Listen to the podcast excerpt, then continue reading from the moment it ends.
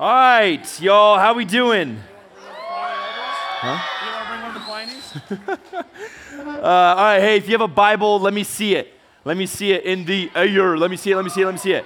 Heck yeah, okay? We're going to be diving into this thing tonight. So open up to the book of Daniel, chapter 4. We're going to pick up where we left off last night, okay? Daniel, chapter 4.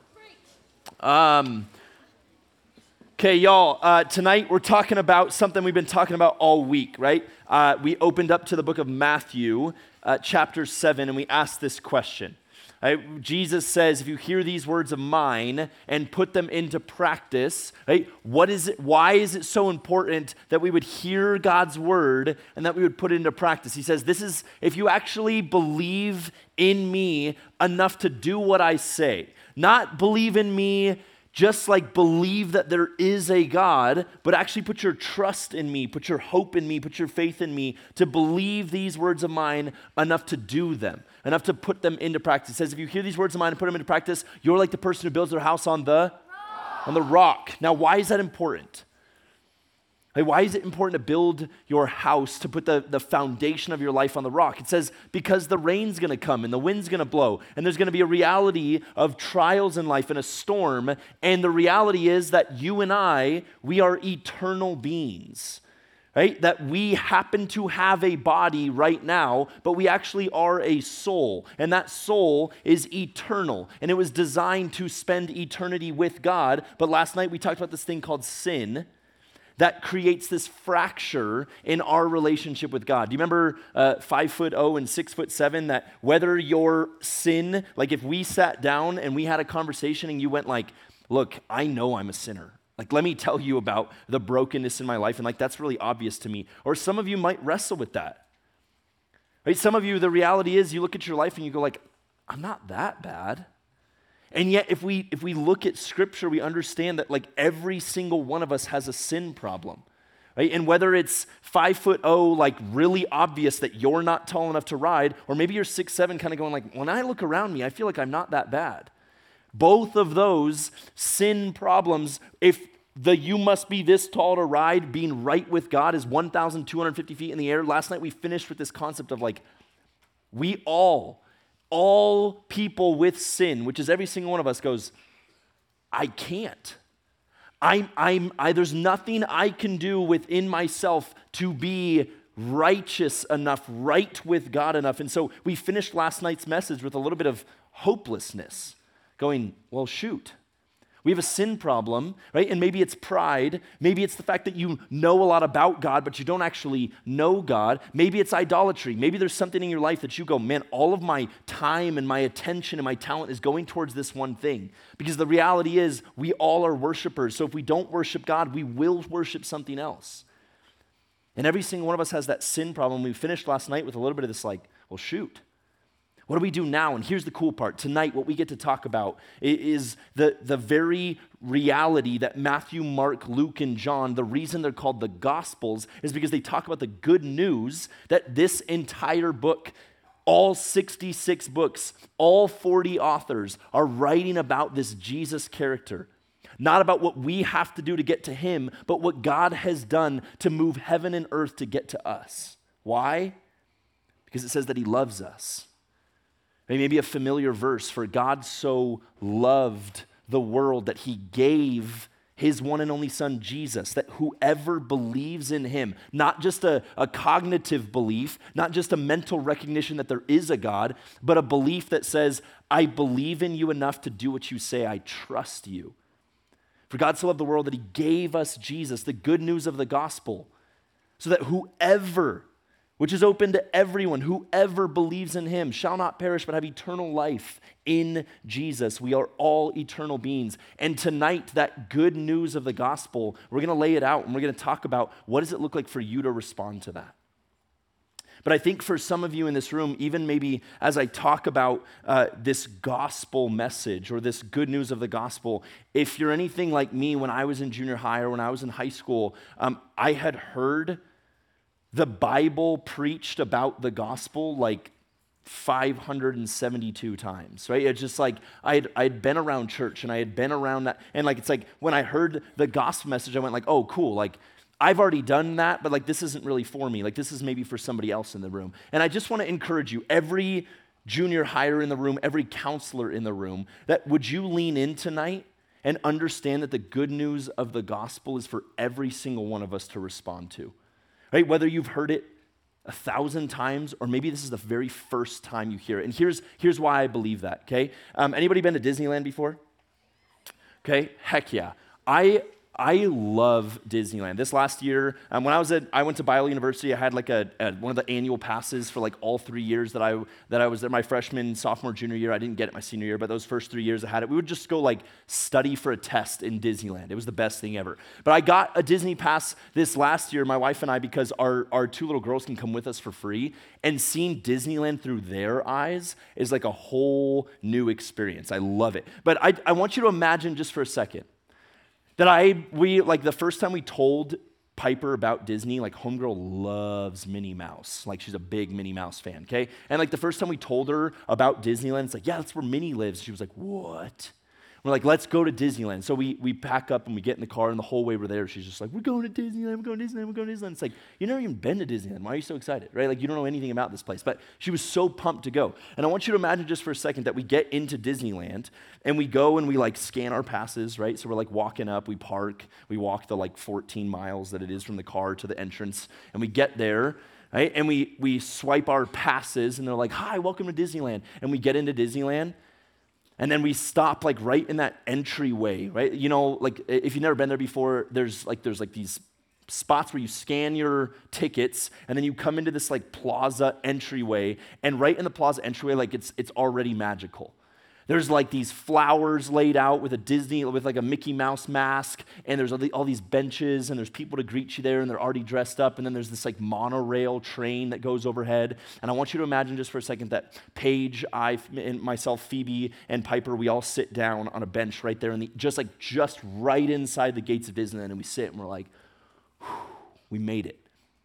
This is it, Disneyland. And Piper's all excited. She's like, woo, Disneyland. Like, this is sweet. And we sit down, and 15 minutes goes by, and the train goes overhead. And I'm like, oh, Pipes, look at that train. Look. She's like, whoa, Disneyland. This place is magical. We sit down, I'm like, did you see the Mickey Mouse and the flowers? And she's like, look, she's like, oh, Mickey Mouse. And we sit down, 30 minutes goes by, and we're still sitting there, and we're like, oh, there's the train again. This is it. Is Disneyland. Three hours, four hours go by, and we're still sitting right at this entrance. You know, we're sitting on this bench, and Piper's maybe a little bit bored now. I'm like, oh, there's the train again. She's like, mm hmm. Yeah, yeah. Saw it the first 10 times, Dad. Train. Yeah, did you see the Mickey Mouse? Yeah, flowers. Oh, it's cool, Disneyland. And we just sit there right at the entrance, right in this little like plaza all day long. And we get home, and maybe you come and find us, and you're like, Pipes, Austin Paige, how was Disneyland? And we're like, no, it's cool. It's cool. Like, well, what rides did you go on? Oh, we didn't go on any of the rides. Wait, what? You were at Disneyland, right? No, no, no, yeah. We were there. We went to Disneyland. Okay, like what characters did you see? Oh, no, we didn't we didn't see any of the characters. Huh? What do you mean you didn't see it? You got a you got a churro though, right? No, no, didn't get a churro. Corn dog? Nope. Dole Whip, like the pineapple Dole Whip, right? Like that's like you had to get the Dole Whip. It's like, no, no, no. So you didn't go on any rides? Nope. Didn't see any characters. Nope. Didn't get any food. No, no, no. You sure you were at Disneyland? Yeah, we were there. Monorail, Mickey Mouse mask, flowers. It was great. It was great. We were at Disneyland. See, friends, I think some of us, we treat Christianity this way. We treat the gospel this way. And you'd sit here and you go like, no, no, no, I'm a, I'm a Christian. I believe there's a God. I, I go to church. I go to youth group like most of the time. As long as I don't have too much homework, as long as I don't have sports that night, like I, I'm there. I, I go to church. And it's like, okay, cool. Like, tell me about the depth of your relationship. Tell me about like the infinite joy that you can experience in God. And you're like, hmm? Like, tell, tell me about the things that God's doing in your life and the ways that He's moving and like the vibrancy of your relationship and like the worship response, like the lyrics to that last song as you declare, like, when the race is over, we're going to stand before the throne. And you're like, huh? What?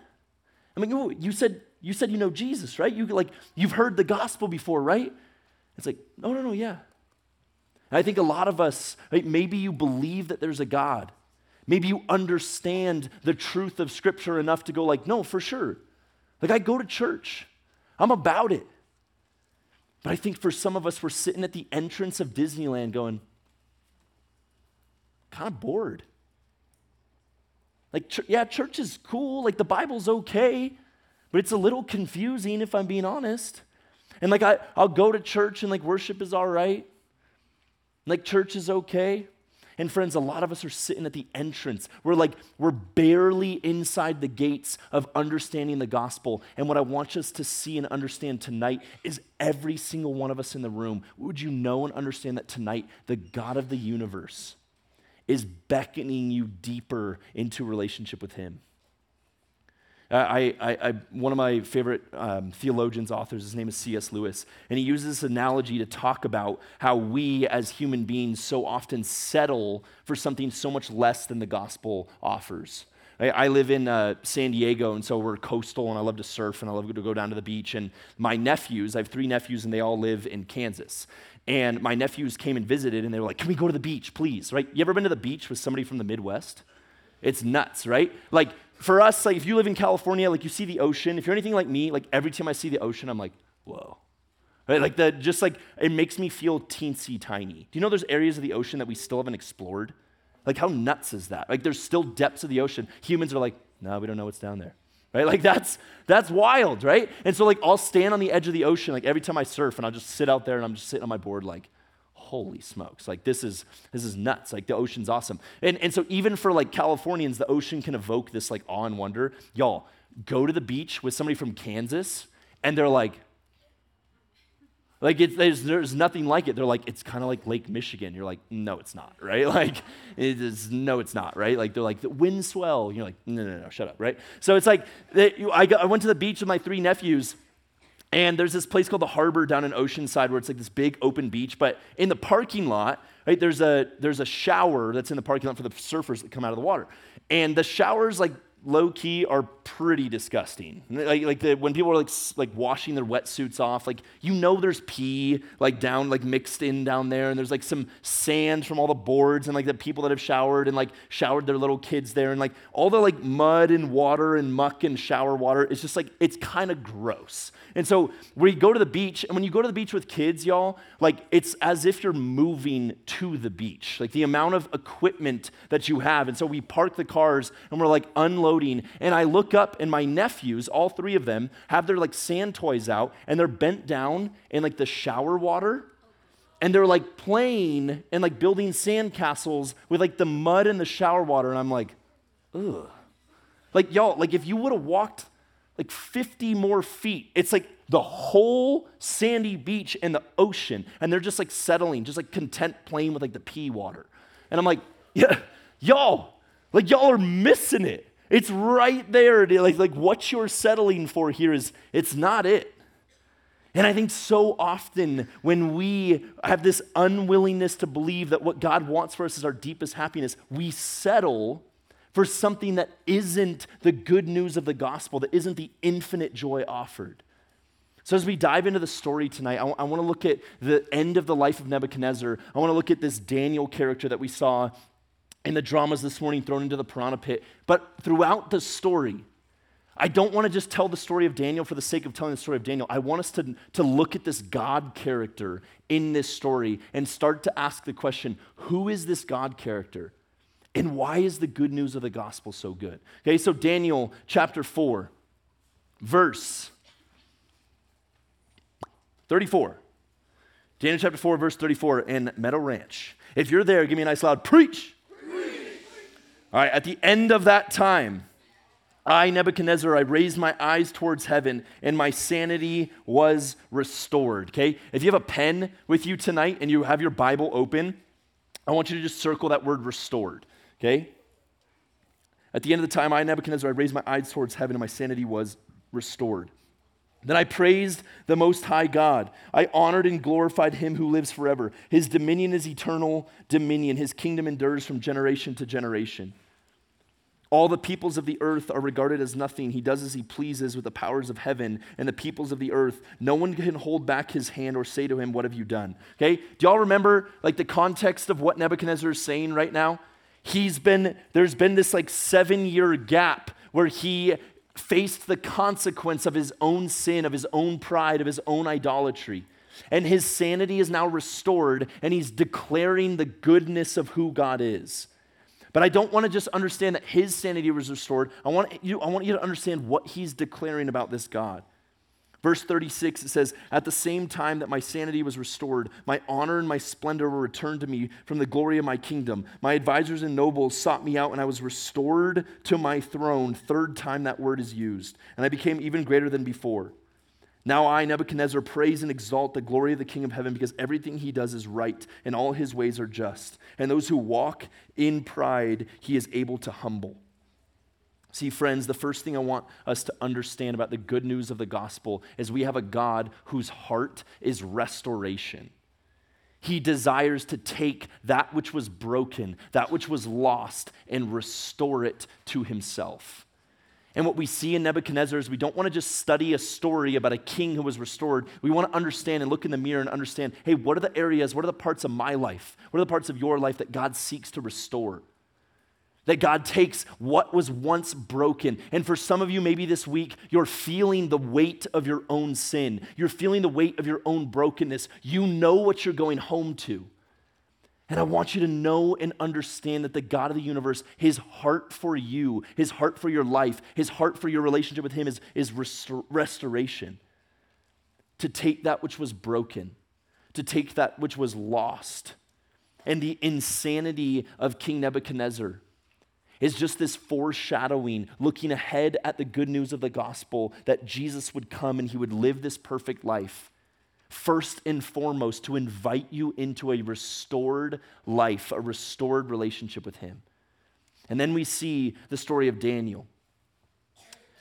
And at this point, right, if you skip over to chapter six, if you want to uh, study chapter five later, uh, there's this beautiful uh, story in chapter 5 of, of God proving that he is sovereign, that he understands all things. And the dream that Nebuchadnezzar had in chapter 4 would come into fulfillment in chapter 5. And we see this short lived kingdom with Nebuchadnezzar's son. And then in chapter 6, we see the introduction of Darius, right? Who is, uh, y'all remember the beast from this morning? Homie with the one boot, right? This is Darius. So in chapter 6, we see King Darius come into power, and Daniel right? Your guy from chapter 1 who came into the picture as a young man. In Daniel chapter 1, right, we see uh, probably a 14, 15, 16 year old Daniel, somewhere in there, chapter 1, where he resolves not to defile himself. And we see Daniel, Shadrach, Meshach, and Abednego, and they're living in exile, trusting in God and trusting in what God says. Here in chapter 6, Daniel's probably about 80 years old. Hey, we see 65 years have gone by in this narrative, and Daniel, now in his 80s, has seen kingdom after kingdom after kingdom, and he has remained faithful. And I love this story of Daniel that we get to see here.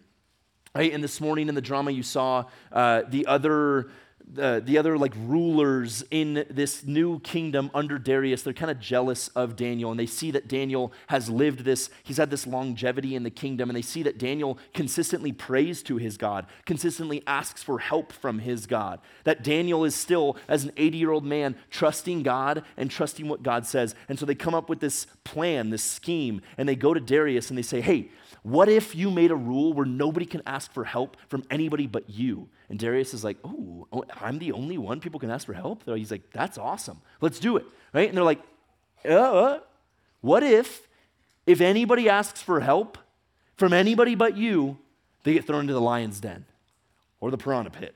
And Darius is like, bet, sounds good, right? Like, done deal, like, signs the decree. And then so here we pick up the story in chapter 6, verse 10 says this Now, when Daniel learned that the decree had been published, he went home to his upstairs room where the windows were open towards Jerusalem. Three times a day, he got down on his knees and he prayed, giving thanks to God, just as he had done before. Okay, pause real quick, Meadow Ranch, and look up at me. Notice, notice, Daniel doesn't hear about a decree where he goes like, it's illegal to pray. And he goes, oh, ho, ho, ho. illegal to pray, you say? I'll show you. And he goes home, he opens up his windows, and he's like, Our Father who art in heaven, hallowed be your name. Like he's not going, he's not making a show of this because it's illegal. It says, just as he had done before. Homie's 80 years old at this point in his life, and he has proven decade after decade after decade I trust God and I trust what he says. And I'm going to go to him, whether it's whether things are good or whether things are really difficult. And so he opens up his windows, he prays just as he had done before, just as was his custom.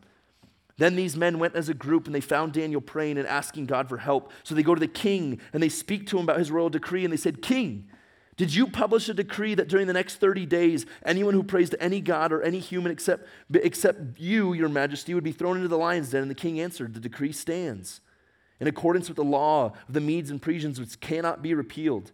Then they said to the king, Daniel, who is one of the exiles from Judah, pays no attention to you, your majesty, or to the decree you put in writing. He still prays three times a day. When the king heard this, he was greatly distressed. He was determined to rescue, right? Circle that word rescue he was determined to rescue Daniel and made every effort until sundown to save him. Then the men went as a group to King Darius and said to him, Remember, your majesty, that according to the law of the Medes and the Persians, no decree or edit or edict that the king issued can be changed. So the king gave the order, and they brought Daniel and they threw him into the lion's den. And the king said to Daniel, May your God, whom you serve continually, rescue you. See, Darius realizes, I can't do the rescuing. And so he says, Daniel, may your God, whom you serve continually, y'all, I love this about Daniel. The way that he lived his life was an example to even the king. He knew, he understand, he saw you cry out to this God. So he goes, Look, even though I'm the king, I tried everything I can in my own power and I can't. He gets to a similar spot that five foot oh and six foot seven gets when they look at 1,250 feet in the air and they go, I can't someone else outside of this situation has to do the rescuing. He says, May your God, whom you serve continually, rescue you. A stone was brought and placed over the mouth of the den, and the king sealed it with his own signet ring, with the ring of his nobles, so that Daniel's situation might not be changed. Then the king returned to his palace and spent the night without eating and without any entertainment being brought to him, and he could not sleep. At the first light of dawn, the king got up and hurried to the lion's den. When he came near the den, he called to Daniel in anguish in an anguished voice Daniel, servant of the living God, has your God, whom you serve continually, been able to rescue you from the lions? Daniel answered, May the king live forever. My God sent his angels, and he shut the mouths of the lions, and they have not hurt me because I was found innocent in his sight nor have I done anything wrong before you, your majesty. And then the king, overjoyed, gave orders to lift Daniel out. And then we know that this story isn't just like, well, maybe the lions weren't hungry, because the very next thing that happens is these men that were uh, scheming against Daniel, they, justice is served by King Darius, and they throw those men into the lion's den. And before they hit the bottom of the den, these, king, these lions consume them. And then Darius says this I love his declaration. Says, I issue a decree that in every part of my kingdom people must fear and revere the God of Daniel. For he is the living God and he endures forever. His kingdom will not be destroyed, his dominion will never end. He rescues and saves. Notice the king that tried to do the rescuing is now declaring that there is a true king and only he can rescue. He rescues, he saves, he performs signs and wonders in the heavens and on the earth. And friends, again, this is foreshadowing. This is looking ahead to a declaration that one day there will come a God who can redeem, a God who can restore, a God, a God who can rescue. So not only do we see this God restore and rescue, but we see a God that reconciles, that takes a relationship that's broken with Him. Right? And why is this relationship broken with Him? Last night we saw it five foot over, six foot seven. Right? Sin breaks our relationship with God. It puts our trust in ourselves. It makes us believe that we have the answers, that we want to do what we want to do, when we want to do it, how we want to do it. And so that sin creates a break. And all sin must be dealt with. Why? Because God is a just God. And God, in his justice, also has wrath. And maybe you've heard about this wrath before. Maybe you haven't heard about this wrath before. But maybe, like, when it comes to God, maybe you have a hard time wrapping your head around, like, why would a good God send people to a place like hell? Why would a loving God go, hey, like, there's going to be eternity apart from me? Like, why would that even exist in the first place? And here's the reality God invites all of us to be reconciled by him through him. But God is a God that has wrath. And we, friends, whether you believe it or not, right here in this moment, we need a God that has wrath. You want to know why? God's wrath is simply this. If you're taking notes and you want to write this down, God's wrath is his love in action against sin. God's wrath is his love in action against sin. See, here's the reality about God's love for you and for I He hates that which takes us away from him. God hates the things of this world that pull us away from him. Y'all, like I never, I never thought that having kids could teach me as much as it has about the love that God has for me. But if you saw me and Piper and Phoebe, right, and I was just like out in Meadow, hanging out with my daughters, and my both my daughters were putting themselves in a situation that was like dangerous, right? Maybe they were like walking on the edge of the pond, or they were just doing something, and I was just like, I was just like standing by, going like, eh, whatever.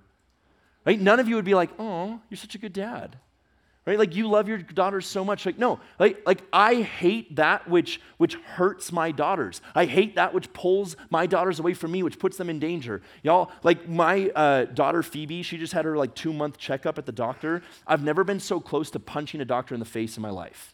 You want to know why? Right? I'm standing in the doctor's office and uh, i'm sitting there and the, the, the doctor's sitting there and like she's telling me about these like shots that she's about to give phoebe and i'm like okay? And she's like, there's going to be a little bit of pressure. If a doctor says there's going to be a little bit of pressure, don't believe them. It's not a little bit of pressure, it's a lot of bit of pain, right? And so the, the doctors talk to me about these like shots that they're about to give Phoebe, and like babies cry, right? Like if you've been around a baby, babies cry. But there's like there's like a like a hungry cry or like a sad cry or just like a normal baby cry. And then there's like a I'm in pain cry. And I hate seeing my daughters in pain. It's like one of the worst things for me as a dad. Like I, I hate everything about it. And so this doctor like jabs a needle into my daughter's thigh and she gives the like I'm in pain cry. And I just look at the doctor like, I'm gonna kill you. Right? Like, you just hurt my baby girl. Right? Like I I hate that which hurts my daughter. And so the God of the universe, even more so in perfect wisdom and perfect love, looks at the things of this world that hurt his children, that pull his children away from him, and God's wrath is poured out on sin. Why? Because it's his love in action against that sin, against that brokenness. And so we have a God that restores. We have a God that rescues. We have a God that reconciles, that brings us back into Him. But the question is, how? Right? And this is the part, friends, where genuinely, like you might be sitting here going, like, why is that table on stage? I wish wholeheartedly that we could just pause chapel right here. And I could just sit down, like we would go down to the coffee shop, and we would just kind of like open up my Bible and I would crack my coconut LaCroix because it is the best flavor of LaCroix, right? It's vacation in a can. And I'd give you your Mott's 100% apple juice. You're welcome, okay?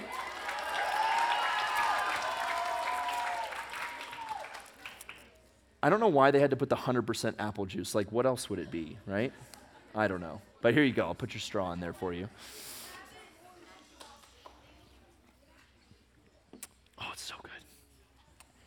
And I just wish we could sit down, just me and you.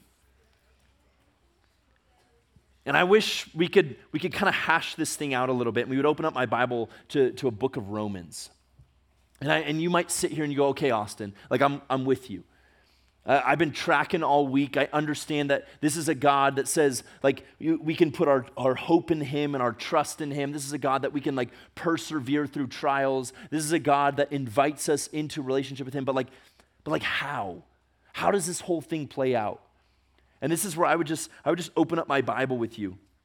And I would turn to, to Romans chapter 1, and, and I would say, hey, let's just read in my Bible for the sake of time because we're just going to flip to a bunch of places right now. And Romans chapter 1 says that God has made it abundantly clear that He is God. And Romans chapter 1 says that creation itself cries out that there is a creator that God has placed in the heart of mankind that there is a God. That you, you can't look at creation and think it just happened by chance, right? Like if we were to walk out into the woods and we were just to go for this hike and we came across a cabin in the middle of the woods and i went man there was a crazy storm last night like just like the wind blew and the rains came and like the way that these trees fell just made the cabin you'd be like what what are you talking about I mean, no, when you come out into the middle of the woods and you see intelligent design, you see a cabin built in the middle of the woods, the only question is who built this? Who placed this here? And Romans chapter 1 says that creation itself says that there is a creator. That intelligent design says that there is an intelligent designer. And this is the beginning of the gospel message. The good news is that there is a God. But the problem is that Romans chapter 3, verse 10 says that no one is good, not even one. That every single one of us, Romans chapter 3, verse 23 says, we have this sin problem. And that sin separates us from the God that Romans chapter 1 talked about. It says that all have sinned and all fall short of the glory of God. And you go, oh, oh, oh I see. Yeah, yeah. Remember my boy James and uh, uh, Casey? Yeah, yeah. So five foot oh and, and six foot seven, right? Like we all have a sin problem. We all fall short of 1,250 feet. And I go, yeah, yeah, yeah. So God, the God of the universe, is perfect.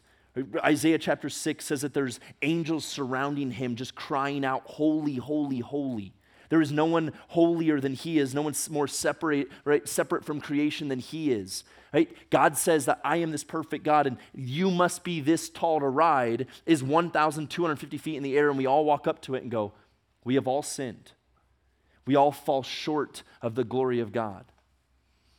And then Romans 6 23, and we would turn there in my Bible and says, Romans 6 23 says that, that sin has a consequence. That sin only pays in one way, and it's death. And you go, whoa, whoa, whoa Austin, aren't we all going to die? And I go, yes. But when Romans 6:23 says the wages of sin is death, the way that sin pays, this isn't just talking about like a physical mortal death. The wages of sin is death, which is an eternal death. It's this eternal separation from God. And this is where you might take a, a sip of your juice and go, Didn't you say this is good news? And I go, Yes, just not yet. Right? There is a God, and then we have a sin problem. Every single one of us, for all have sinned. And that sin problem pays in one way, and it's death.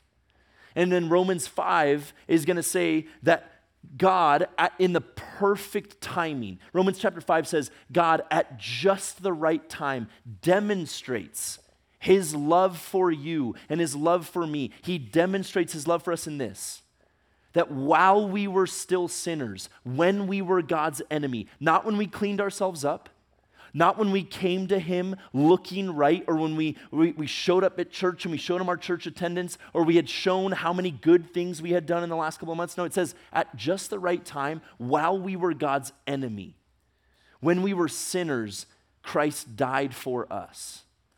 And you might go, whoa, why did Jesus have to die? And this is where I would back up and go, hey, remember the wages of sin is death. You go, oh, okay. I get that. In Second Corinthians, we would turn over real quick to Second Corinthians chapter 5, verse 21, that says this. It says, God gave him who knew no sin.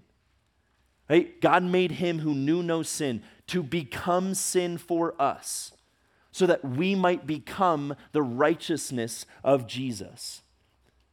God sends him, Jesus. The word became flesh and dwelled among us. John chapter 1, verse 14 says, It says, God made him who knew no sin to become sin for us so that we might become the righteousness of God.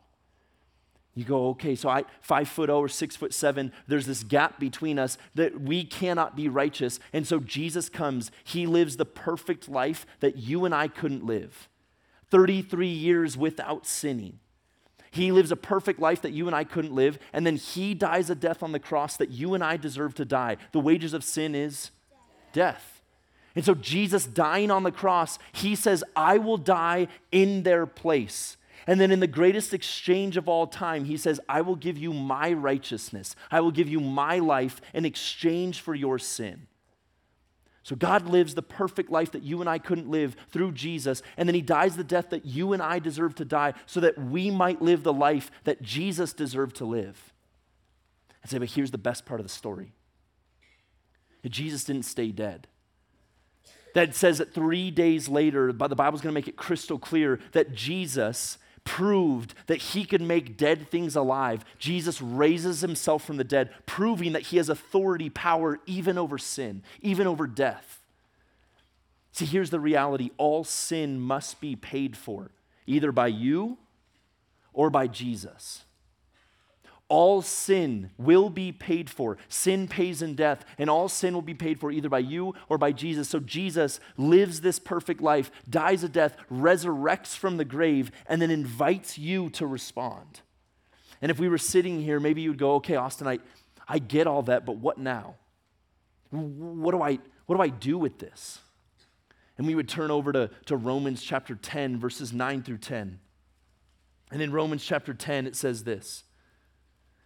Says, If you confess with your mouth that Jesus is Lord and believe in your heart that God raised him from the dead, you will be saved.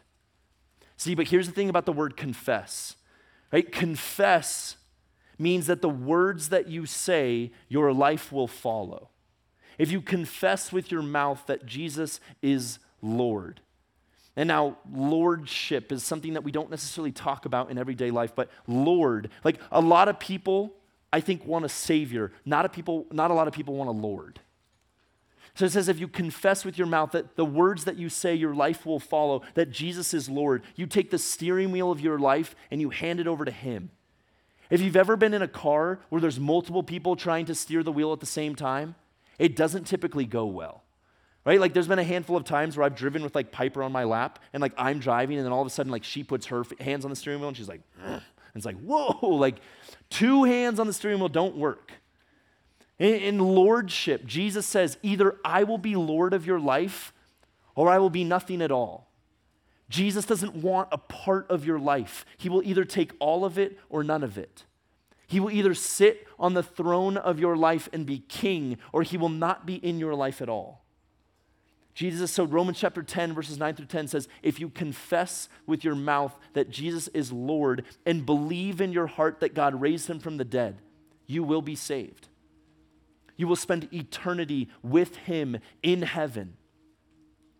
For God so loved the world that he gave his one and only Son, that whoever believes in him shall not perish, but shall have eternal life in Jesus, with Jesus. And here's what I want to invite you into right now, Meadow.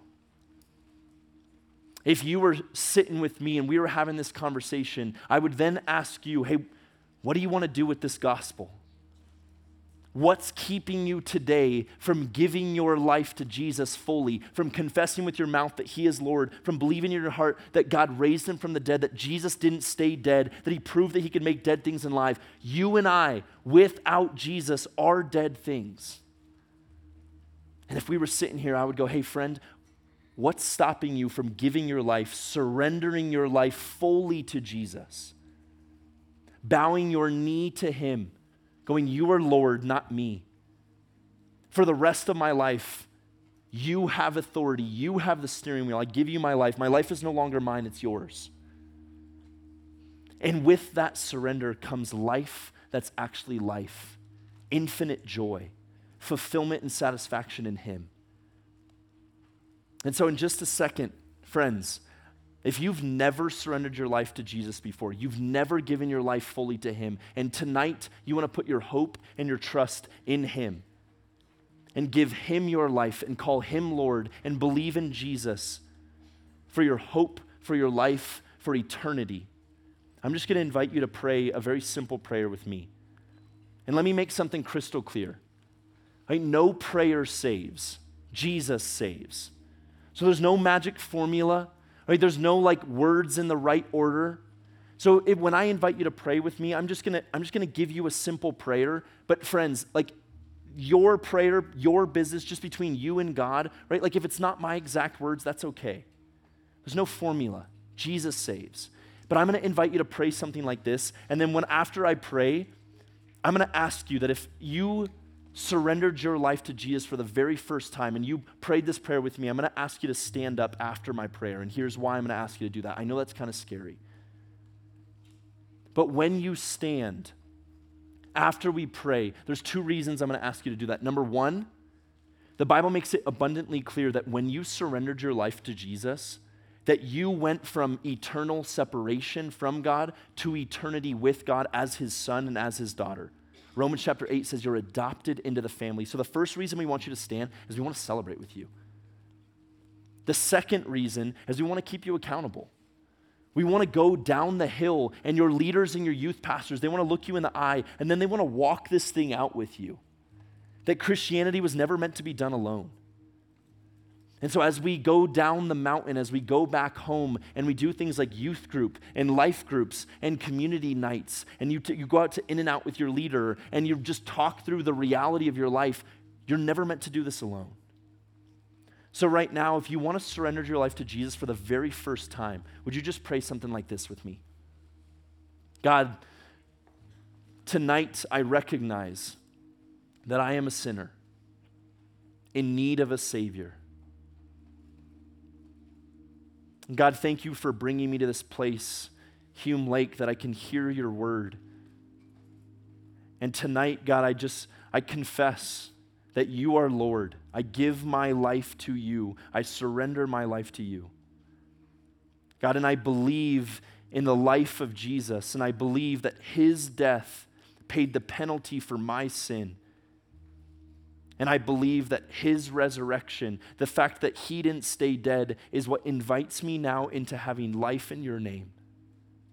God, I give you my life. My hope and my trust are in you.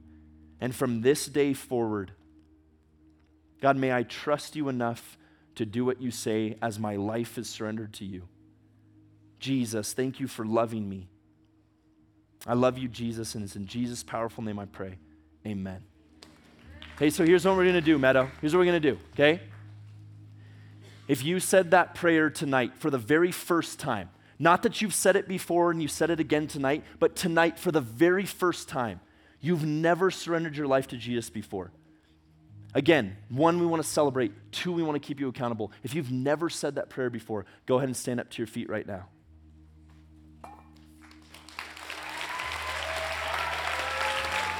Awesome.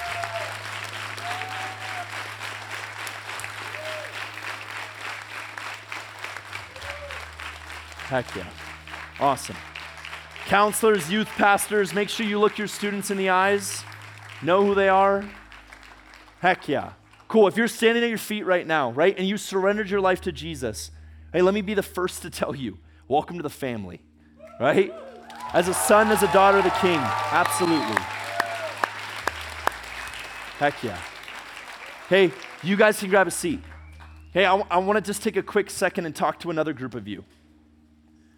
If you're in this chapel and you didn't just stand to your feet, you're telling me one of two things. Either, number one, you've already said that prayer before, okay? And, and I'm gonna talk to you in just a second. Like you're sitting here and you go like, no, Austin, like I'm a follower of Jesus. I love Jesus.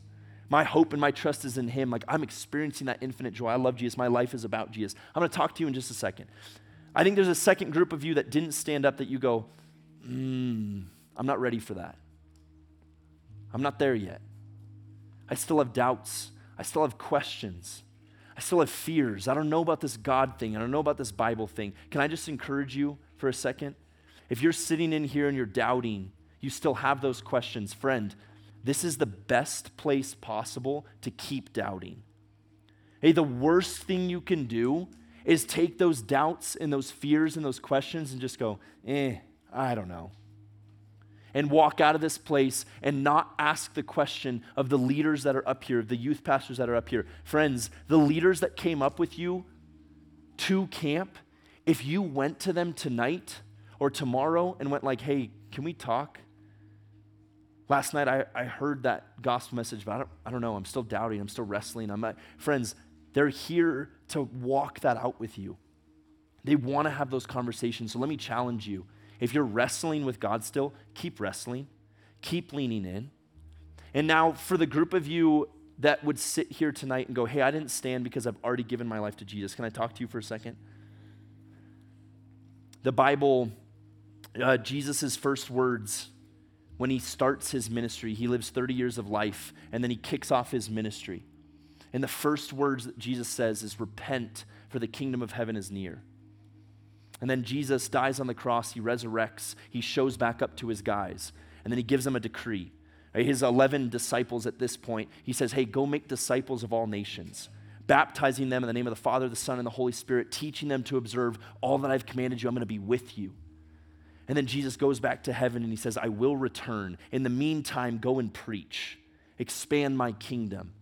And Peter, in the book of Acts, the first words of his ministry are repent, for the kingdom of heaven is near. Repentance is, is kind of this big churchy word that literally translated just means to change your mind. It's like you're walking this direction and then you stop in your tracks, you change your mind about the direction you're walking, you turn around and you go, I'm going to walk this way. And for some of you sitting in this room, you might have surrendered your life to Jesus in the past, but tonight, sitting here, hearing the gospel message, you go, Ooh, I might have given my life to Jesus, but I'm not living like it. And when Austin, when you said confess means the words that come out of your mouth means that your life will follow. If I look at the last couple of weeks or the last couple of months or maybe the last year, I know that my life doesn't look like I'm following Jesus. And there's a sin in my life or there's something in my life that I know needs to change. And tonight, friend, the God of the Bible is inviting you to repent and saying there's something you need to give up. There's something you need to walk away from. You need to course correct to come back to Jesus. And would you hear wholeheartedly the same grace, the free gift that you and I don't deserve, the grace that is the life of Jesus given to you the forgiveness of your sin, the exact same forgiveness of sin that Jesus died on the cross for, that grace extended to you for the very first time if you stood up tonight is also extended to you when you repent. God's not looking at you when you repent and going, finally, he's back. Y'all, you're leaders the youth pastors, me as your speaker, your Hume staff, we are in need of repentance all the time. And so tonight, if you're a follower of Jesus and you know that there's something you need to repent of, friend, and let me just let me just talk to you for a second. Don't stand up because the person next to you stood up. You want to know why? Because your leader is going to ask you tonight, "Hey, why'd you stand?" And I want I want to I'm going to challenge you to be bold enough to go, "Here's something that needs to change in my life." They're going to call you on it. They're going to ask you, What did you repent of tonight? And I want you to walk that out. And the reason I'm going to ask you to stand for repentance in just a second is the same two reasons. Number one, we want to celebrate with you and go, Heck yeah, you're getting back on track to the best thing you could ever do, which is live a life fully surrendered to Jesus. We want to celebrate that. Number two, your leaders in this room, the youth pastors, want to look at you and we want to keep you accountable. When you repent tonight, we want to go down the hill and go, hey, Remember, remember that thing you stood at camp for? How's that going? Some of you need to take a door off your room. You need to charge your phone downstairs. Maybe you need to break up with a boy or a girl. You need to change a friend group. You need to walk away from something because it's keeping you from following Jesus. So, tonight, friend, if you know that there's something in your life, and again, don't stand for repentance just because the people around you are standing. Like, stand because you know you need to do business with God. Tonight, if you need to repent of something and you want to get back on track, this isn't re giving your life to Jesus, this isn't upping the gospel. This is just you going, I need to repent of something. Follower of Jesus in this room, if you know you need to repent of something and you want to get back on track with Jesus, would you stand up to your feet right now?